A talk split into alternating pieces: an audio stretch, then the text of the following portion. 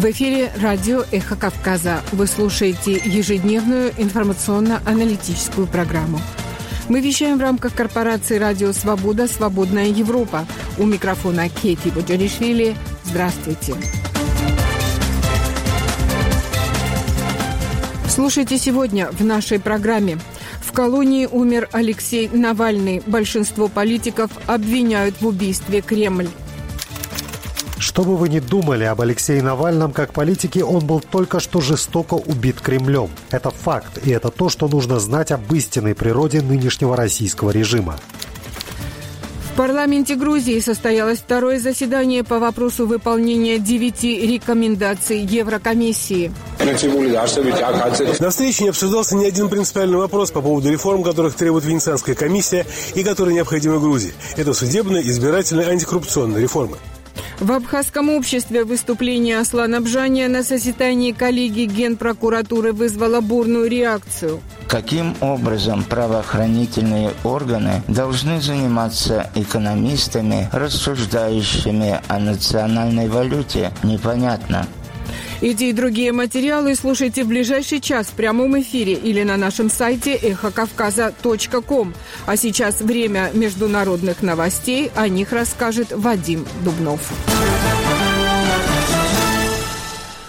Алексей Навальный, один из наиболее известных российских оппозиционеров и критиков Владимира Путина, умер в колонии в Ямало-Ненецком автономном округе. Об этом сообщило Управление Федеральной службы исполнения наказаний. Семья и сторонники Навального сообщают, что никакого официального подтверждения этого у них нет. Навальному в июне прошлого года исполнилось 47 лет. Согласно сообщению ведомства, Навальный почувствовал себя плохо после прогулки и практически сразу потерял сознание. Прибывшие врачи скорой помощи не смогли реанимировать заключенного. В СИН направляет комиссию в колонию, где содержался и умер Навальный.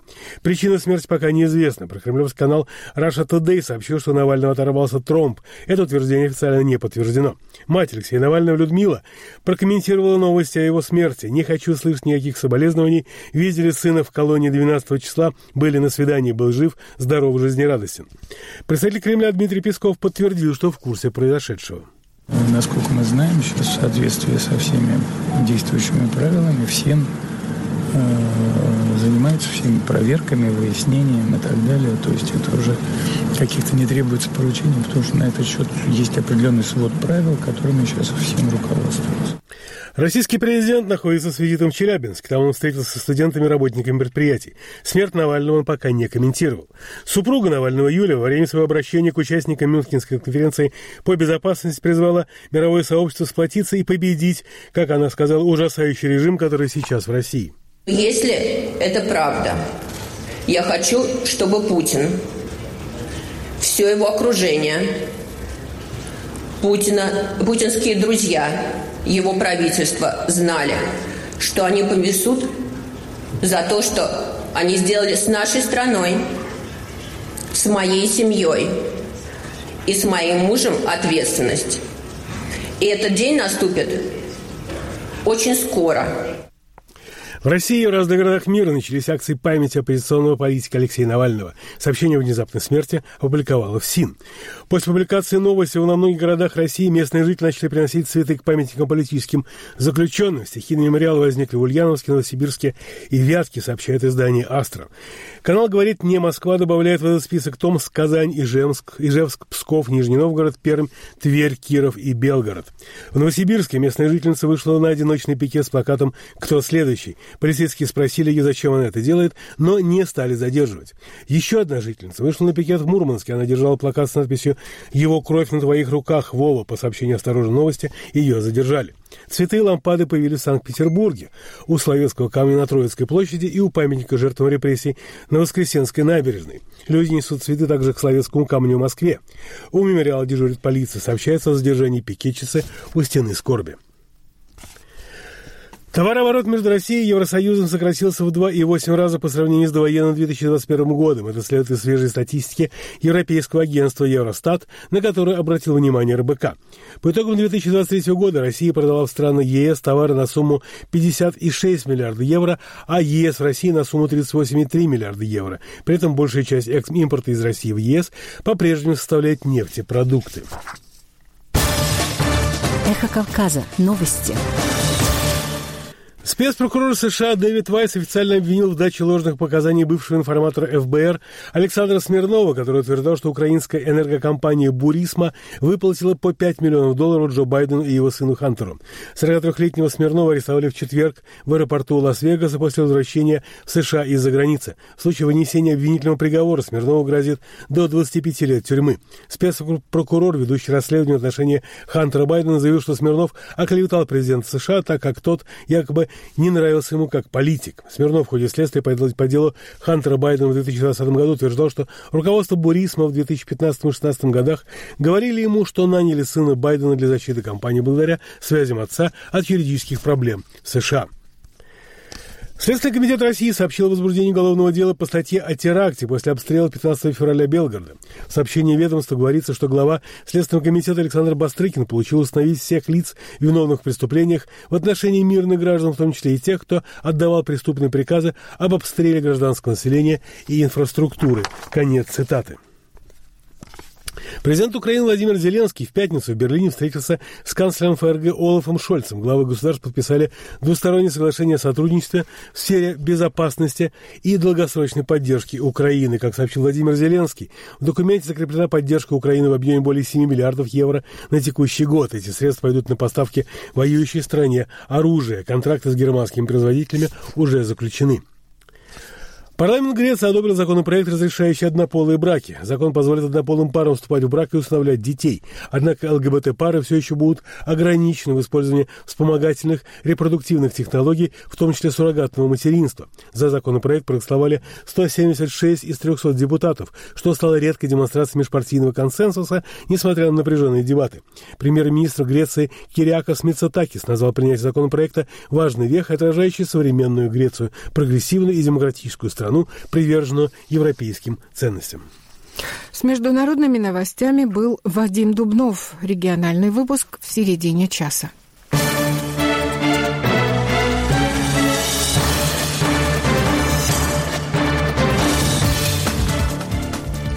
Вы слушаете радио «Эхо Кавказа» ежедневную информационно-аналитическую программу. В студии работает Кейти Бодеришвили.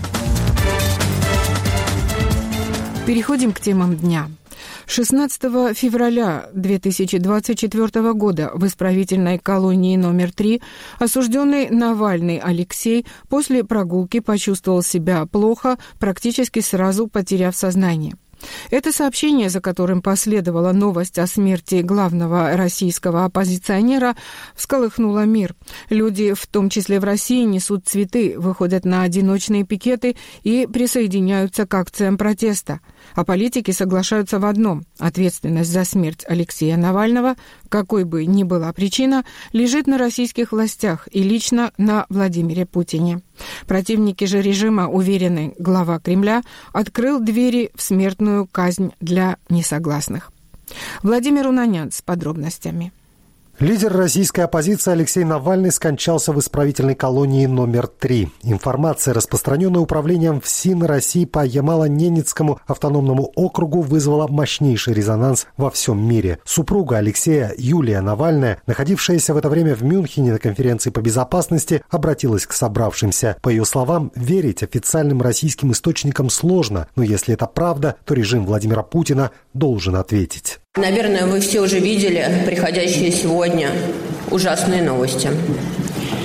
Я долго думала, стоит ли мне выйти сюда или сразу лететь к моим детям.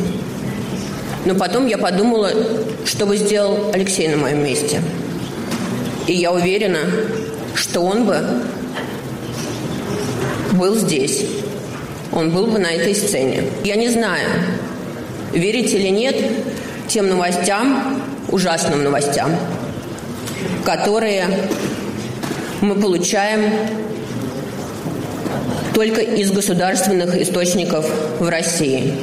Потому что долгие годы, и вы все эти знаете, все это знаете, мы не можем верить Путину и путинскому правительству. Они всегда лгут. Но если это правда, я хочу, чтобы Путин, все его окружение, Путина, путинские друзья, его правительство знали, что они понесут за то, что они сделали с нашей страной, с моей семьей и с моим мужем ответственность. И этот день наступит очень скоро. И я хочу призвать все мировое сообщество, всех находящихся в этом зале, людей во всем мире, чтобы мы вместе сплотились и победили это зло, победили ужасающий режим, который сейчас в России. И этот режим и Владимир Путин должны понести персональную ответственность за все те ужасные вещи, которые они делают с моей страной, с нашей страной России в последние годы. На данный момент точной информации о том, что послужило причиной смерти оппозиционного политика, нет. Пресс-секретарь президента России Дмитрий Песков призывает дождаться заключения медицинской комиссии. Э, насколько мы знаем, сейчас в соответствии со всеми действующими правилами, всем занимаются всеми проверками, выяснением и так далее. То есть это уже каких-то не требуется поручений, потому что на этот счет есть определенный свод правил, которыми сейчас всем руководствуются. Распространившуюся информацию о том, что у Навального оторвался тромб, Песков прокомментировал коротко. Я не знаю. Я не знаю. Должны медики как-то выяснить. Сам Владимир Путин в тот момент, когда пришла новость о смерти Навального, инспектировал промышленные объекты в Челябинске. Комментариев с его стороны не последовало. Тем не менее, сам факт внезапной смерти в тюрьме главного оппонента российского президента многие в мире восприняли не иначе, как убийство. Так, президент Латвии Эдгар Сринкевичус одним из первых опубликовал в социальной сети X комментарий, в котором прямо обвинил в произошедшем Кремль. Что бы вы ни думали об Алексее Навальном как политике, он был только что жестоко убит Кремлем. Это факт, и это то, что нужно знать об истинной природе нынешнего российского режима. Мои соболезнования семье и друзьям. Подобной версии придерживается подавляющее большинство западных политиков. Свои соболезнования семье Алексея Навального и уверенность в том, что в смерти политика виновен именно Кремль, высказали президент ЕС Шарль Мишель, глава Еврокомиссии Урсула фон дер Ляйен, премьер-министр Великобритании Риши Сунак и многие другие. Так, по мнению канцлера Германии Олафа Шольца, что бы ни было фактической причиной смерти главного российского оппозиционера, виноват в этом режим, установленный в стране Владимиром Путиным. И сегодня любой, кто выступает против главы Кремля, находится в опасности. Äh, Я встречался с господином Навальным здесь, в Берлине, когда он был в Германии, пытаясь оправиться от отравления. Я также говорил ему о том большом мужестве, которое потребовалось, чтобы вернуться в страну. И за это мужество он, наверное, поплатился жизнью. Но мы теперь точно знаем, что это за режим. Любой, кто поднимает голос, кто выступает за демократию, должен опасаться за свою безопасность и за свою жизнь. И именно поэтому мы все очень подавлены. Мы сочувствуем семье, жене ребенку, всем родственникам и друзьям. Это ужасно, и это также является признаком того, как изменилась Россия. Это больше не демократия, и стала такой уже давно.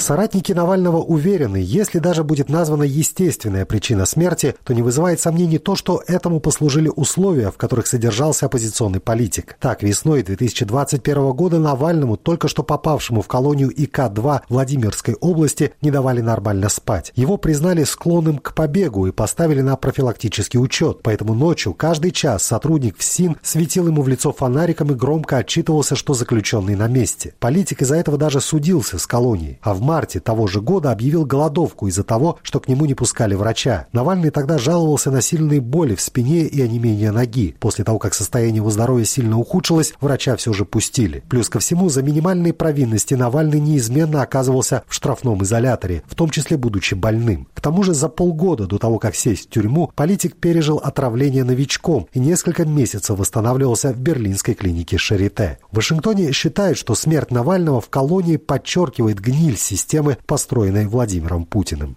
First and foremost, if these reports are accurate, our hearts go out Прежде всего, если эти сообщения достоверны, мы соболезнуем его жене и семье. Помимо этого, его смерть в российской тюрьме, а также зацикленность и страх одного человека только подчеркивают слабость и гниль в сердце системы, которую построил Путин. Россия несет за это ответственность. Мы будем обсуждать это со многими другими странами, обеспокоенными судьбой Алексея Навального, особенно если эти сообщения окажутся правдой.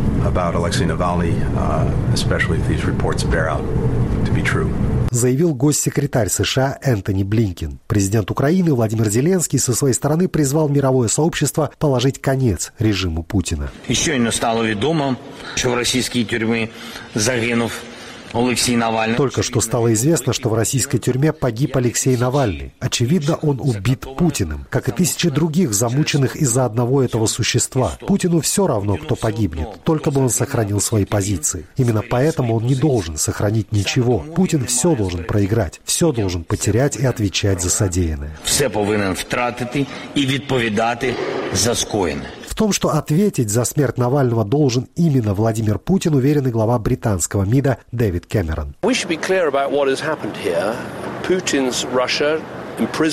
Нам должно быть ясно, что здесь произошло. Путинская Россия посадила его в тюрьму, сфабриковала против него обвинения, отравила, отправила в арктическую колонию, а теперь он трагически погиб. И мы должны привлечь Путина к ответственности за это. И ни у кого не должно быть никаких сомнений в ужасной природе путинского режима в России после того, что только что произошло. В самой России реакции на сообщение о смерти Алексея Навального противоречивые. Опрос россиян показал, сказал, часть обывателей ожидала такого развития событий, другая не верит в причастность к смерти оппозиционера руководства страны, а третьи не скрывают радости. Вообще, да, ожидаемо, наверное.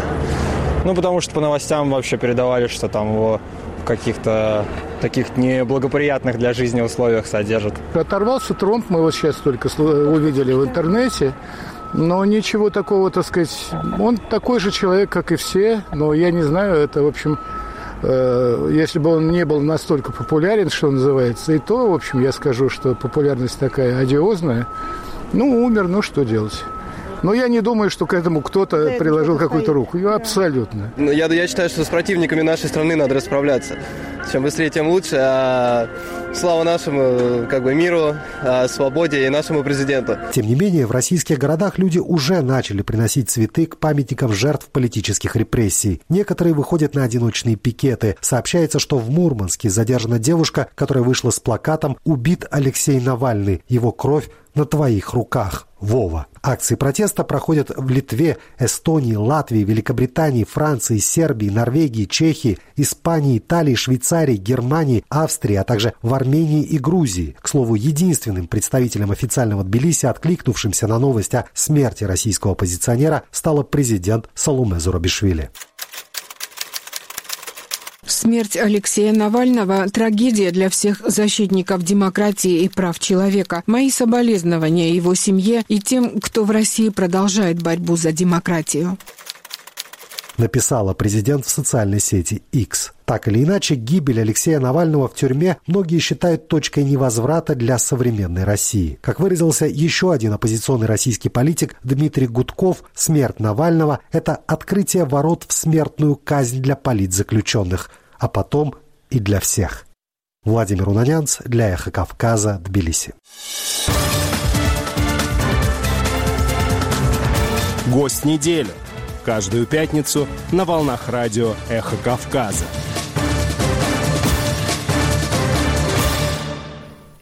Что нового мы узнали о государстве и власти после смерти Алексея Навального? И есть ли еще что-то, что может в его устройстве для нас оказаться новым? Трагедию Алексея Навального Вадим Дубнов обсуждает с председателем Международного правозащитного центра «Мемориал» Александром Черкасовым. Саш, я начну даже не с вопроса, а попытаюсь просто сверить какие-то ощущения, потому что когда я услышал о том, что произошло, потому что вот так соблазнительно сказать такие громкие слова, ну все, мы проснулись в новой стране, там смерть Кирова и так далее. А потом, в общем, как бы, что мы нового узнали об этой стране, что изменилось? Вот как ты ощущаешь вот это, вот это изменение или неизменение? Лет, страшно сказать, 20 назад, 25 октября третьего года как-то вот случилось, что группа коллег за завтраком собралась и обсуждала новость, случившуюся за ночь. Подключилась еще одна коллега, поняла ноту разговора. Полчаса гневно обличала режим, а потом спросила, что, собственно, произошло.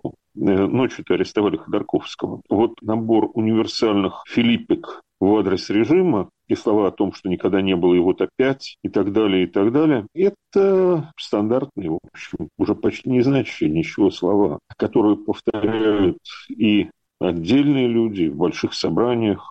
Навального не первый раз пытались убить. Когда он возвращался в Россию, он ну, что-то понимал не только про Россию, но и про смерть. Вот и он, и Володя Карамурза, которого дважды пытались отравить. Вот они вернулись, попали туда, куда они попали. Для них, очевидно, не было ничего нового в том, что будет дальше. То, что умеют и убивают, убили Бориса Немцова. Что-то изменилось? Да, изменилось, но после этого ведь протесты, они не стали менее массовыми. Просто убавилось тех людей, которые могли объединять протестующих. Вот убили а Бориса Немцова, убили Аню Политковскую. Почему мы каждый раз будто бы недооцениваем это государство и эту власть? Что мы каждый раз будто что-то новое узнаем? Но ведь мы действительно что-то новое узнаем. Да? С, каждым, с каждой новой трагедией открывается какая-то новая грань этой, этой бездны. Ну, я еще добавлю, убили в девятом году Стаса Маркелова. Между прочим, это был мощный левый современный политик, умеющий и объединять вокруг себя единомышленников, и умеющий разговаривать с представителями других течений. Каждое такое убийство, каждая такая смерть – это исключение людей, которые умели объединять. Качество очень нужное, и нужное, кажется, чем дальше, тем больше.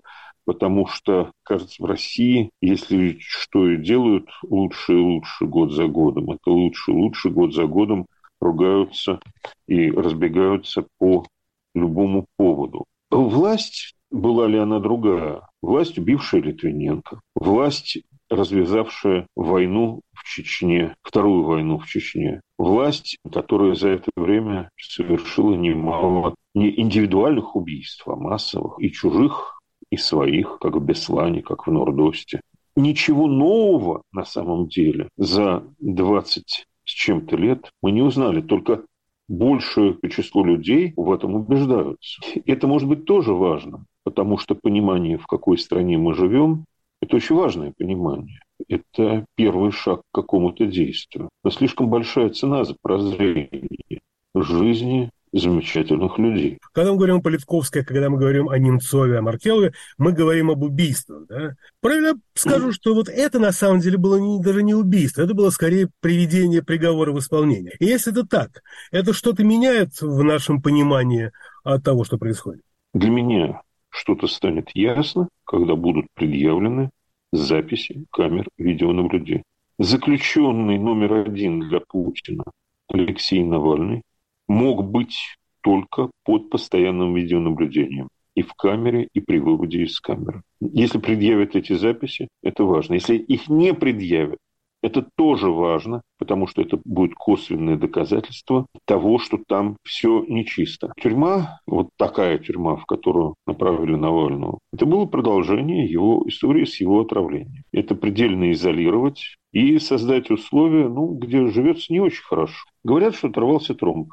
Что это значит? Последствия ковида, как у многих, ведь, в общем, ковид своими последствиями, в том числе тромб, в первую очередь тромбозами, убивает вдвое больше, чем непосредственно при болезни. Ну, у Навального заболеваний со сходной симптоматикой было не одно, кажется, и вряд ли в тюрьме обследовали так, чтобы назначить должную профилактику этих последствий. Что еще? Ноди ну так в тюрьме как-то подвижность человека ограничена. Делается все для того, чтобы тромбы в ногах, если они есть, не уменьшались, чтобы риск этот возрастал. Невозможность много ходить, сидение в неудобной позе, это все увеличивает риск.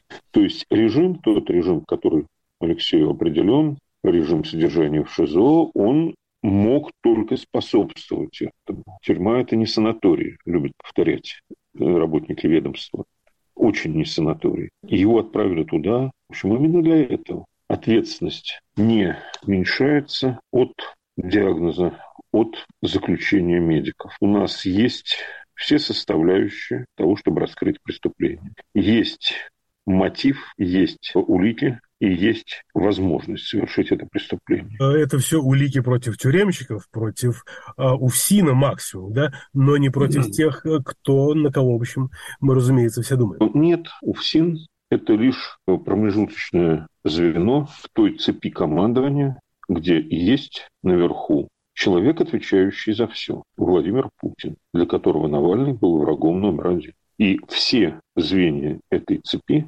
вплоть до дневального штрафного изолятора, их вряд ли забудут. Это другого типа трагедия, если сравнивать с Политковской или с Маркеловым э, или с Немцовым. Почему? Ведь и про э, Политковскую, и про Маркелова, и про Немцова можно сказать. Здесь у нас чеченцы, здесь у нас другие чеченцы, а здесь у нас нацисты. Тут есть некоторая общая схема. Власть называет своих врагов, как бы высвечивая их прожектором, обеспечивая безнаказанность исполнителям. Безнаказанность особенно ярко, видимо, в деле об убийстве Немцова. Это не э, государевы люди с новичком, но, в общем, не менее логично действующая система.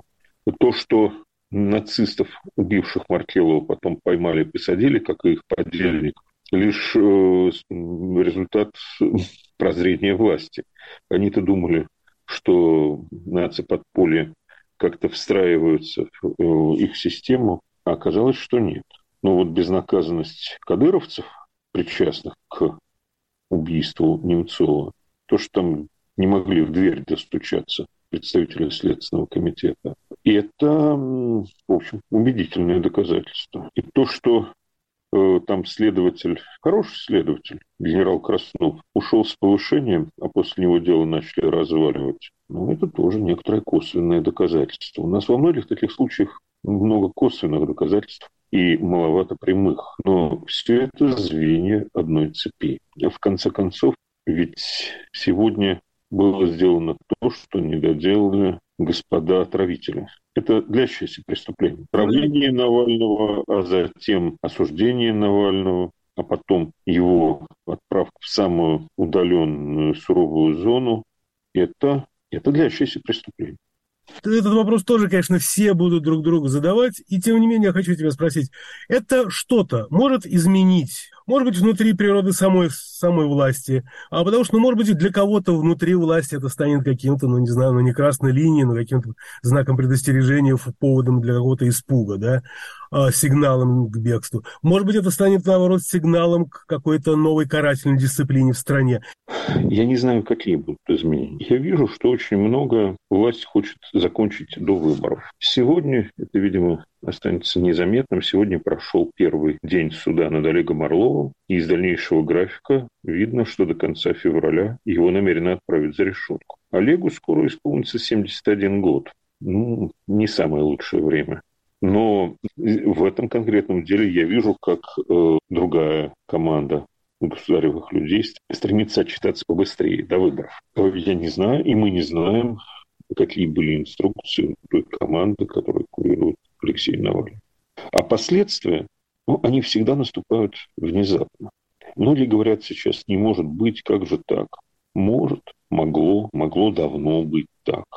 Просто теперь это для большего числа людей видно. А уж кто какие из этого сделает выводы и как это потом повлияет, мы не знаем. Э, вот э, есть такое понятие зону бифуркации. Неустойчивость, непредсказуемость и то важное обстоятельство, что отдельное событие, действие отдельного человека или уход отдельного человека может сильно повлиять на всех остальных и на события в целом.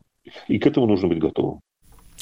Гостем недели был Александр Черкасов, с ним беседовал Вадим Дубнов. Мы вернемся к разговору о смерти Алексея Навального во второй части программы после региональных новостей. Эхо Кавказа. Наш адрес в интернете эхокавказа.ком. Там вы можете прослушать, прочитать и прокомментировать материалы программы.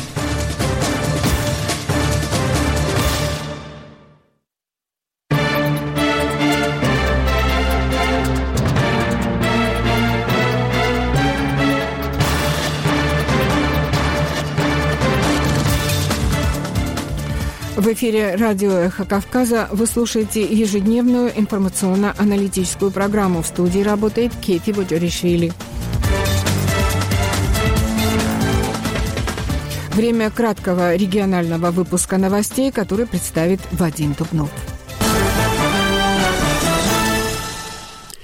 Президент Грузии Саламе Зарабишвили отправилась с визитом в Германию. Грузинский лидер примет участие в Мюнхенской конференции по безопасности, сообщили в администрации президента. 18 февраля вместе с Зарубишвили будущее Евросоюза, в частности, обсудит вице-премьер Украины Ольга Стефанишина, главы МИД Литвы и Польши Габриэлюс Лансбергес и Радослав Сикорский. В Мюнхен отправился и глава МИД Грузии Илья Дарчашвили. В прошлом году Грузию на форуме представил премьер-министр Ракли Гарибашвили. Новый глава правительства Ракли Кабахидзе ранее сообщил, что с первым визитом после назначения посетит Брюссель. Президент Грузии отправился в Мюнхен без разрешения правительства. Несмотря на решение Конституционного суда, признавшего, что Зарубишвили нарушила Конституцию, посетив в сентябре 2023 года Берлин, Брюссель и Париж, президент не отказывается от визитов, не согласованных с правительством. Накануне стало известно, что на поездки для встреч с европейскими лидерами Зарубишвили в 2023 году потратил из личного бюджета 48 217 лари или 17 тысяч евро. В Абхазии обсуждают заявление, сделанное лидером самопровозглашенной республики Асланом Бжани на заседании коллегии Генеральной прокуратуры. Он, в частности, сказал, что в Абхазии есть силы, которые бьют по взаимоотношениям с Россией.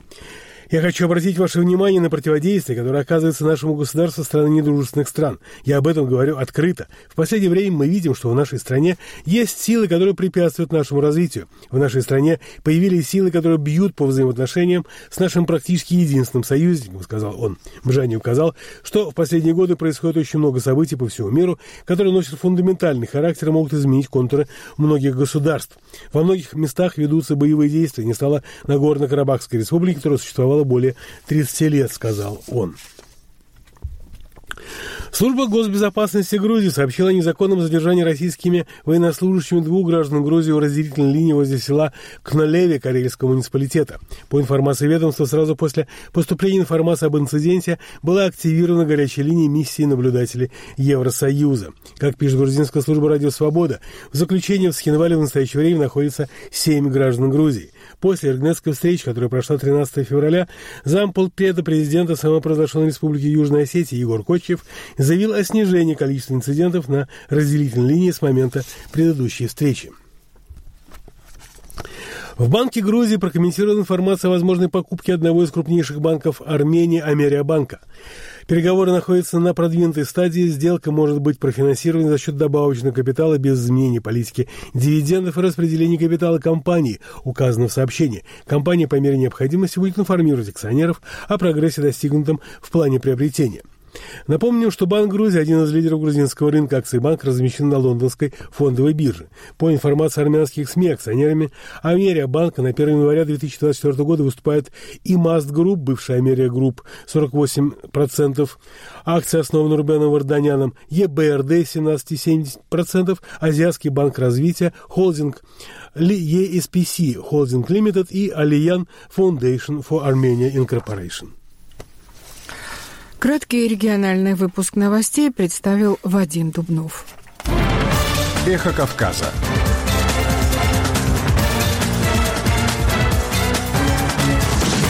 Репортажи, экспертные оценки. Социальные и культурные новости. Из Тбилиси, Сухуми, Схинвали. Наш адрес в интернете – эхокавказа.ком Эхо Кавказа.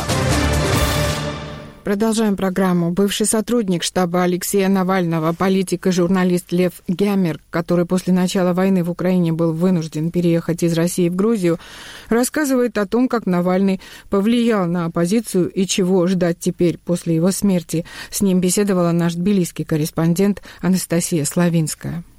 Лев, насколько ожидаемым стало то, что произошло сегодня? Откровенно говоря, понятно, что они его попытаются убить, но казалось, что они сделают не так явно. Ну, то есть э, его постоянно в ШИЗО сажали, да, условия содержания, то есть по факту он находился под пытками. А, и как бы все это было нацелено, очевидно, на слом здоровья, а, но как бы он держался. И вот, да, в среду к нему адвокат приходил, все было хорошо. Вчера он по видеосвязи выходил, все тоже было замечательно. как бы, ну, слабо верится, естественно, в официальную версию. Тем более, если бы это произошло неожиданно, как нам все преподносят. Мне кажется, они бы так резво бы не стали на это все реагировать, они бы очень сильно испугались. А учитывая реакцию государства, э, ну, становится очевидно, что это некая запланированная акция. То есть надо будет, ну, во-первых, надо чтобы дождаться, пока адвокат получит доступ э, в Харп, э, чтобы ну, общественность могла увидеть тело, чтобы стало понятно вообще, что произошло. Не, не, ну, в любом случае, это, конечно, неожиданно. Не, неожиданно, но ожидаемо, вот так. Я понимаю, что пока сложно, может быть, думать о том, какие это может иметь последствия. Но если все-таки попробовать представить, как это отразится в целом на оппозиционном обществе, насколько это его подкосит или, может быть, наоборот, сделает смелее, что будет дальше, скажем так, с оппозиционной Россией? Сложно сказать, оппозиция и так не в лучшем сейчас положении. То есть вот как посадили Алексея и как вот началась война, в принципе, все сдавили. И как бы, вот консолидация единственная произошла но, вот, но вокруг фигуры Надеждина, но его точно так же очевидно не допустили и все. То есть я не знаю, может быть, это как-то тот факт, что Алексея убили перед выборами прямо э, я не знаю, возможно, консолидация общества на выборах, но, честно говоря, сложно как-то прогнозировать это все. Насколько важной фигурой вообще Навальный был для оппозиционно настроенной части общества? Можно переоценить, потому что ну, буквально подавляющее число людей, которые сейчас находятся в оппозиционной политике, так или иначе туда пришли благодаря Алексею Навальному от его э, президентской кампании в 2018 году. То есть буквально все сколько-нибудь действующие сейчас акторы, которые, вот, которых я знаю, они все пришли так или иначе из-за вот, президентской кампании. То есть, понятно, были какие-то люди, которые остались еще со времен там, Болотной, да, со времен еще каких-то более древних. Но это прям старички мое поколение пришло в политику вот именно благодаря Алексею Навальному, вот я в том числе, э, все, вот, кого я знаю из э, сейчас движения, э, они вот либо из штабов вышли, либо из, э, так или иначе, чего-то связанного с деятельностью Алексея Навального. Поэтому ну, вот на данный момент, да, это вот человек, который, э, собственно, привел в политику огромное количество россиян. Собственно, это ему простить и не смогли. А может ли это сейчас встряхнуть Россию? Или всех, кого это могло встряхнуть, встряхивать уже и не надо было? Они либо уже не в России, или вынуждены молчать? Сложно сказать. Ну, это же э, в Советском Союзе похожая история была. То есть очень много людей во внутренней миграции находится. Но государство делает очень... Государство делает все возможное, чтобы этих людей задавить. Те, кто не уехали, да, чтобы они а, спрятались и не отсвечивали. И делают довольно эффективно. То есть были периоды, когда вот чуть-чуть бы додавить, возможно, бы что-то получилось, но а, в отличие от Советского Союза, ну, путинская Россия учится на ошибках и соответствующим образом перестраивает свою стратегию внутреннюю именно, довольно эффективно борется с оппозицией, с протестами и сложно этому что-то противопоставить. Во внешнем, в принципе, тоже мы смотрим на э, войну, да, которая сейчас идет с Украиной. Э, если вначале казалось, что ну вот-вот и закончится, но вот скоро два года и ничего не закончилось. Я боюсь, что еще какое-то время продолжительное нам придется это все наблюдать. А были ли вы лично знакомы с Навальным? Какое впечатление он производил в жизни? Да, знал, э, когда мы его привозили в Кемерово и в Новокузнецк, э, получилось с ним поговорить. Ну и когда работал в Краснодарском штабе Навального, э, Алексей периодически принимал участие в летучках.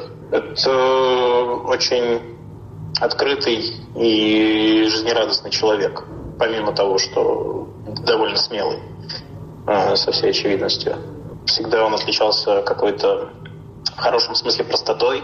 То есть, несмотря на то, что, ну, очевидно, это был довольно весомый э, человек в политике, да, и со всеми вытекающими. А, когда с ним общаешься, может сложиться впечатление, что как бы, ну, это может быть просто твой сосед, который, ну, вот волю судеб, да, а, ну, вот занимается политикой, да, а так спокойно, как будто вот действительно твой, твой сосед Алексей а на лестничной площадке можно спокойно встретиться, о чем-то поговорить. Ну, юрист. Очень э, внимательный к деталям, к тому, к тому, с кем он работает. А, его вот, вот это время, что он провел в тюрьме, а, не хватало в политике, честно говоря.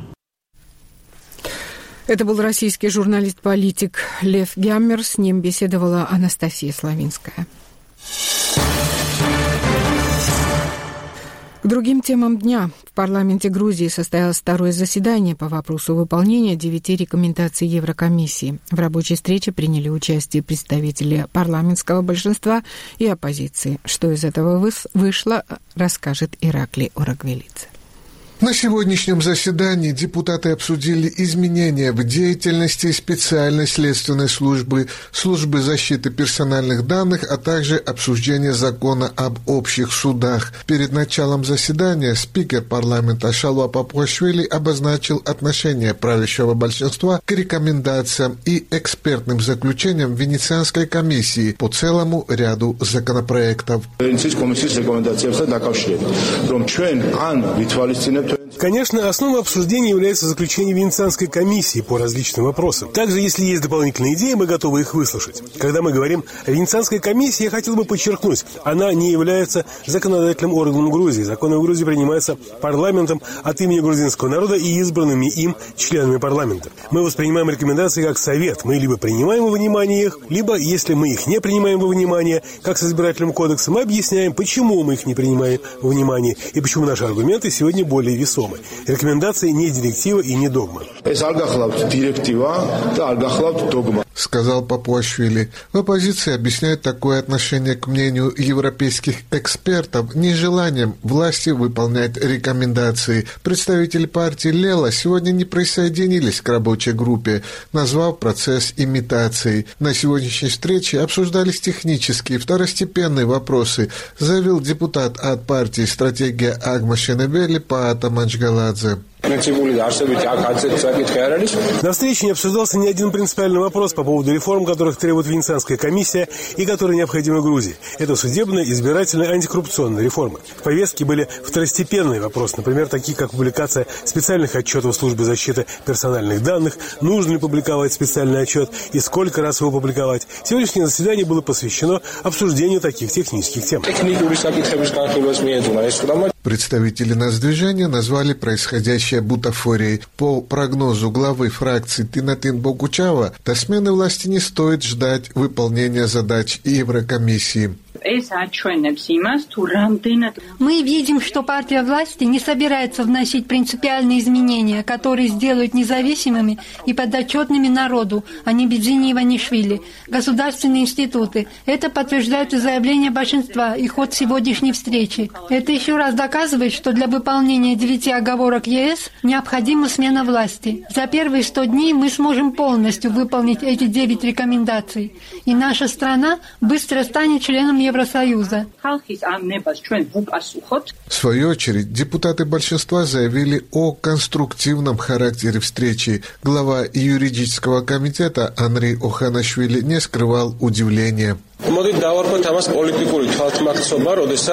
Сначала они соглашаются сесть с нами за стол переговоров, а затем они выходят и говорят, что, оказывается, мы не заинтересованы в выполнении рекомендаций по конкретным вопросам. Это политический конфуз, с одной стороны. С другой стороны, они вводят в заблуждение своих избирателей. Это очень печально. На встрече был поднят вопрос об учреждении должности специального прокурора и избрании руководителя службы квалифицированным большинством. Мы продолжим обсуждать эти темы. Пока мы не приступали к обсуждению вопросов, касающихся антикоррупционной службы, а оппозиция уже сделала выводы. Сами решайте, насколько они объективны. Заявил он журналистам. От неправительственного сектора в сегодняшней встрече участвовали лишь представители организации, членов Грузинской национальной платформы Форума гражданского общества Восточного партнерства. По словам директора МПО «Либеральная академия Тбилиси» Лаши Тугуши, не все заинтересованные неправительственные организации участвуют в рабочей встрече по поводу девяти рекомендаций, что мешает процессу. Поэтому он призвал парламент пригласить профильные организации, у которых которых есть свои предложения и концепции. Однако, по словам спикера парламента Папуашвили, неучастие представителей Ассоциации молодых юристов и Международного общества за честные выборы и демократию произошло не по вине большинства, а из-за радикальной повестки дня этих НПО. Напомним, в октябре прошлого года эти неправительственные организации призвали парламент Грузии отказаться от поддержки изменений в закон о собраниях и манифестациях и обеспечить возможность пользоваться правами и свободами, гарантированными Конституцией, что привело к недовольству руководства грузинской мечты. Из Тбилиси Ираклио Рагуэлидзе специально для «Эхо Кавказа». Сообщениям из Сухуми бурную реакцию вызвало в абхазском обществе выступление президента самопровозглашенной республики Аслана Бжания на заседании коллегии Генеральной прокуратуры, где он коснулся ряда острых политических вопросов. С подробностями наш постоянный сухумский автор Виталий Шария. Вчера президент Аслан Бжания принял участие в заседании коллегии Генеральной прокуратуры Абхазии, посвященной итогам работы надзорных органов за 2023 год, где с основным докладом выступил генеральный прокурор республики Адгур Агарба. В таких заседаниях президент участвовал и раньше, но на этот раз его выступление там вызвало в обществе особое обсуждение, так как в нем он не раз выходил на темы политики. Вот несколько фрагментов из его выступления. Наше государство – это наш с вами общий дом, наш абхазский дом. Судьба бездомных незавидна. Вы наверняка знаете, как складывается судьба у тех народов, которые лишились своей государственности и своего дома. В огромном количестве мест идут боевые действия. Нет такой республики, как Нагорно-Карабахская республика. По факту ее нет. Она существовала ровно 30 лет, да? даже чуть больше. Для чего я об этом говорю? Я хочу ваше внимание акцентировать на самых важных вещах. И хотел бы отметить особенную роль Генеральной прокуратуры в плане укрепления нашей государственности. В нашей стране появились силы, которые бьют по взаимоотношениям с нашим практически единственным союзником. Хотел бы напомнить вам слова Владислава Арзанда. В основе существования нашего государства абхазского две силы. Это волеизъявление народа Абхазии и поддержка Российской Федерации. Кому-то это может нравиться, кому-то это может не нравиться, но это является фактом. В последнее время участились случаи, причем они а, как-то синхронизируются, если мы обсуждаем вопросы межгосударственных отношений с Российской Федерацией, здесь начинается определенная информационная атака. И вы хорошо об этом знаете. Это свидетельствует о скоординированной работе по дестабилизации обстановки в Абхазии, по разрушению нашей государственности. Далее он перешел к примерам. Так получилось, что в нашем государстве с вами люди могут себе позволить говорить все, что угодно, и при этом остаться ненаказанными. Вот приведу самый свежий пример, уважаемые прокуроры. Вот на площади сидит гражданин по фамилии Адлина. И вчера он заявил о том, что руководство Абхазии получило 3 миллиарда рублей за то, что было ратифицировано соглашение между Абхазией и Россией о передаче комплекса зданий в Пицунде. Кто на это должен реагировать? Мои племянники, мои сыновья? Или племянники сидящих здесь руководителей и братья? Или у нас есть компетентные органы, которые должны принимать решения на пресечение такого рода преступлений и так далее? Это же наш с вами дом. Что мы позволяем публично обсуждать? Людей сводят с ума. Недавно выступает в СМИ экономист, так он себя считает, и говорит о том, что нам необходимо перейти на собственную денежную единицу. Это позволит решить огромное количество, видите ли, экономических проблем. Но, слушайте, это, конечно, хорошо иметь собственную денежную валюту. Но к чему это приведет на современном этапе развития нашей экономики? Это приведет к развалу нашего государства в течение нескольких дней, 10-15. Их слушают, никто их не останавливает. Я имею в виду в данном случае наша правоохранительная система в целом. И они оказывают управляемое воздействие на наших граждан. Это известная история. В советское время это называлось идеологическая диверсия. Стоит овладеть сознанием человека, и этот человек становится материальной силой в твоих руках, им можно управлять, и с этим сталкивается наше молодое абхазское государство. Особая миссия людей, присутствующих в этой аудитории, коль скоро вы надели на себя вот этот мундир, там эмблема у вас, на эмблеме, по-моему, щит или еще что-то, нет? Меч есть там? Два меча. Два меча, даже не один, да? Значит, не надо искать врагов где-то далеко за рубежом. Они могут быть везде.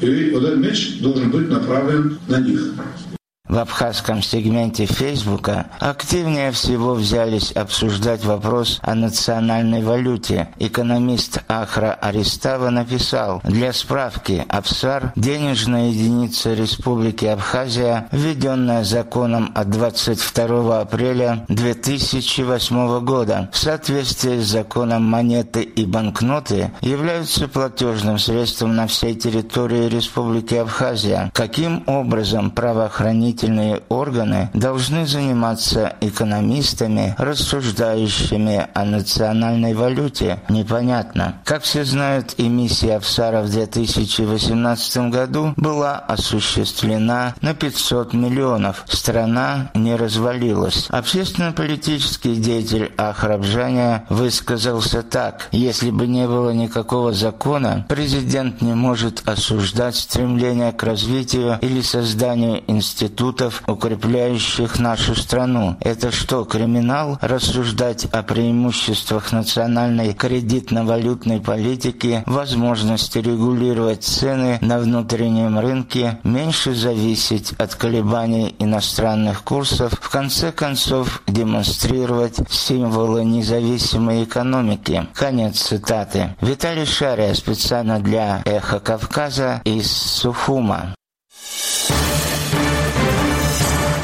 Задержание абхазских граждан российскими пограничниками, не опубликованная нота российского МИДа по поводу соглашения по госдаче Пицунда и скандальное выступление президента самопровозглашенной республики Аслана Бжания в Генпрокуратуре. Основные события уходящей недели в итоговом материале сухумского блогера Изиды Чани. Задержание граждан Абхазии на границе нота МИД России, возвращение президента в Абхазию – основные события уходящей недели. 14 февраля посол России в Абхазии Михаил Шургалин ответил на обращение ветеранов войны АРО, направленное 5 февраля. Напомню, что ветераны войны, обеспокоенные массовыми задержаниями граждан Абхазии, обратились к послу России. Нарушение прав граждан Республики Абхазия и Российской Федерации недопустимо. И это наносит вред нашим братским отношениям. Мы выражаем надежду на вашу компетентность в решении данного вопроса и соответствующую реакцию на данные действия специализированных служб Российской Федерации. Говорилось в письме ветеранов войны. Они называли поведение спецслужб на границе предвзятым и необоснованным и просили дипломата посодействовать в защите прав граждан Абхазии. В ответном письме Шургалин выразил недовольство терминологии, которая, по его мнению, искажает суть вопроса. Задержание, многочисленные допросы и одновременно предупредил журналистку Эму Хаджава, публично огласившую историю своего задержания, об ответственности за клевету. Сказал, как приговорил, вроде не обвинения, но слово посла прозвучало как предупреждение всем недовольным. Еще одним вопросом, накалившим страсти в стране, стала нота МИД России, направленная в МИД Абхазии. Министр Инал Арценко заявил в парламенте, что нота не поступала, однако общий текст и содержание ноты известны. Но я уточняю, что беспокойность связана даже не с самой нотой, а с сокрытием данного факта от общественности. В ней речь идет о Пицунской даче. Российские дипломаты просят привести соглашение в соответствии с абхазским законодательством и дать гарантии российской стороне, что она обладает правом на передачу дачи и прилегающей территории заповедника и части акватории моря третьим лицам. Ссылаются на Венскую конвенцию и закон о международных соглашениях. Заявлением министра иностранных дел никто не поверил, тем более, что он после встречи с депутатами экстренно отбыл в Москву с непонятными целями визита. Впрочем, из Москвы он сделал заявление, из которого понятно, что министр держит руку на пульсе международных событий. Похвалил БРИКС и добавил, что Абхазия является неотъемлемой частью глобального большинства. Инна Ларценко также провел открытый диалог со студентами госвышки. Надо сказать, что в Абхазии министр не демонстрирует такой открытости ни со студентами, ни с журналистами. Последними публичными мероприятиями министра стали скандальные встречи с активами районов, на которых он откровенно сыпал оскорбления в адрес граждан Абхазии. Возвращение министра в абхазскую действительность прогнозируют на следующей неделе. И еще один высокопоставленный путешественник, президент страны, отметил свое присутствие Абхазии посещением коллегии прокуратуры. Очень странно, что итогом трехнедельного отсутствия главы государства стало не подведение итогов своей рабочей поездки, не отчет о встречах и результатах переговоров, а выступление на отчетном совещании коллегии прокуратуры. Здесь Аслан Джаня выступил с открытым призывом к подавлению инакомыслия и предложил надзорным органам начать репрессии против граждан Абхазии, выражающих свое недовольство по поводу проводимой им политики. Выступление главы государства проходило в полном молчании. Только видеокамеры зафиксировали удивленные лица представителей двух ветвей власти – законодательной и судебной, округлившиеся глаза спикера парламента Лаши Ашупа и недоумение главы Верховного суда Саиды Будба. Если обобщить выступление Бжания, то можно назвать оглашенные им препятствия для строительства государства. На внешнем периметре это недружественные страны. На внутреннем он обнаружил в стране силы, которые препятствуют нашему развитию. Круг идеологических диверсантов, это цитата, отдает сталинским размахам. Теперь это не только неправительственные организации, это гражданские активисты, оппозиционеры, негосударственные СМИ. Вот, оказывается, кто мешает ему бороться с коррупцией, принимать выгодные для страны экономические решения, сохранить энергосистему, поднять уровень жизни социально незащищенных граждан страны, соблюдать права граждан, проводить обещанные реформы, обращаться с посланиями к народу и соблюдать соблюдать Конституцию. Его версии, информационные ресурсы, которые критикуют его провальную политику и его отраслевых профессионалов, забивают информационное пространство крупномасштабной несусветной ложью. Люди, которые слушают, но никого не останавливают, главная угроза развитию государственности.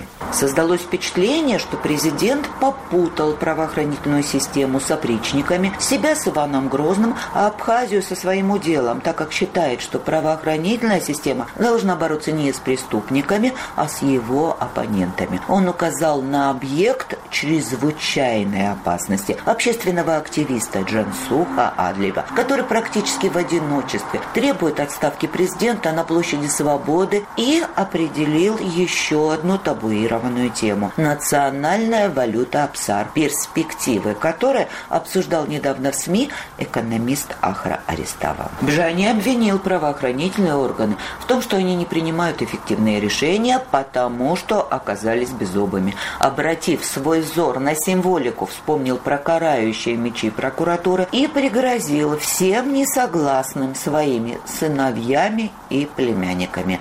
Законодательная власть закатила глаза. Фемида отвела взгляд в поисках повязки. Но Асланджания не остановился. Он так вошел в раж, что расписался в полном провале власти, признал свою неспособность в борьбе с коррупцией и хищении бюджетных средств. В бюджете нет денег, мы не можем контролировать расходование бюджетных средств и так далее. После такого чистосердечного признания в самый раз подавать в отставку и просить о помиловании. Но, видимо, увлекся и сам не понял, что сказал. Итогом недели может стать призыв Джансуха Адлейба. Лодка, на которой вы плывете, трещит по швам. Спасайтесь, кто может.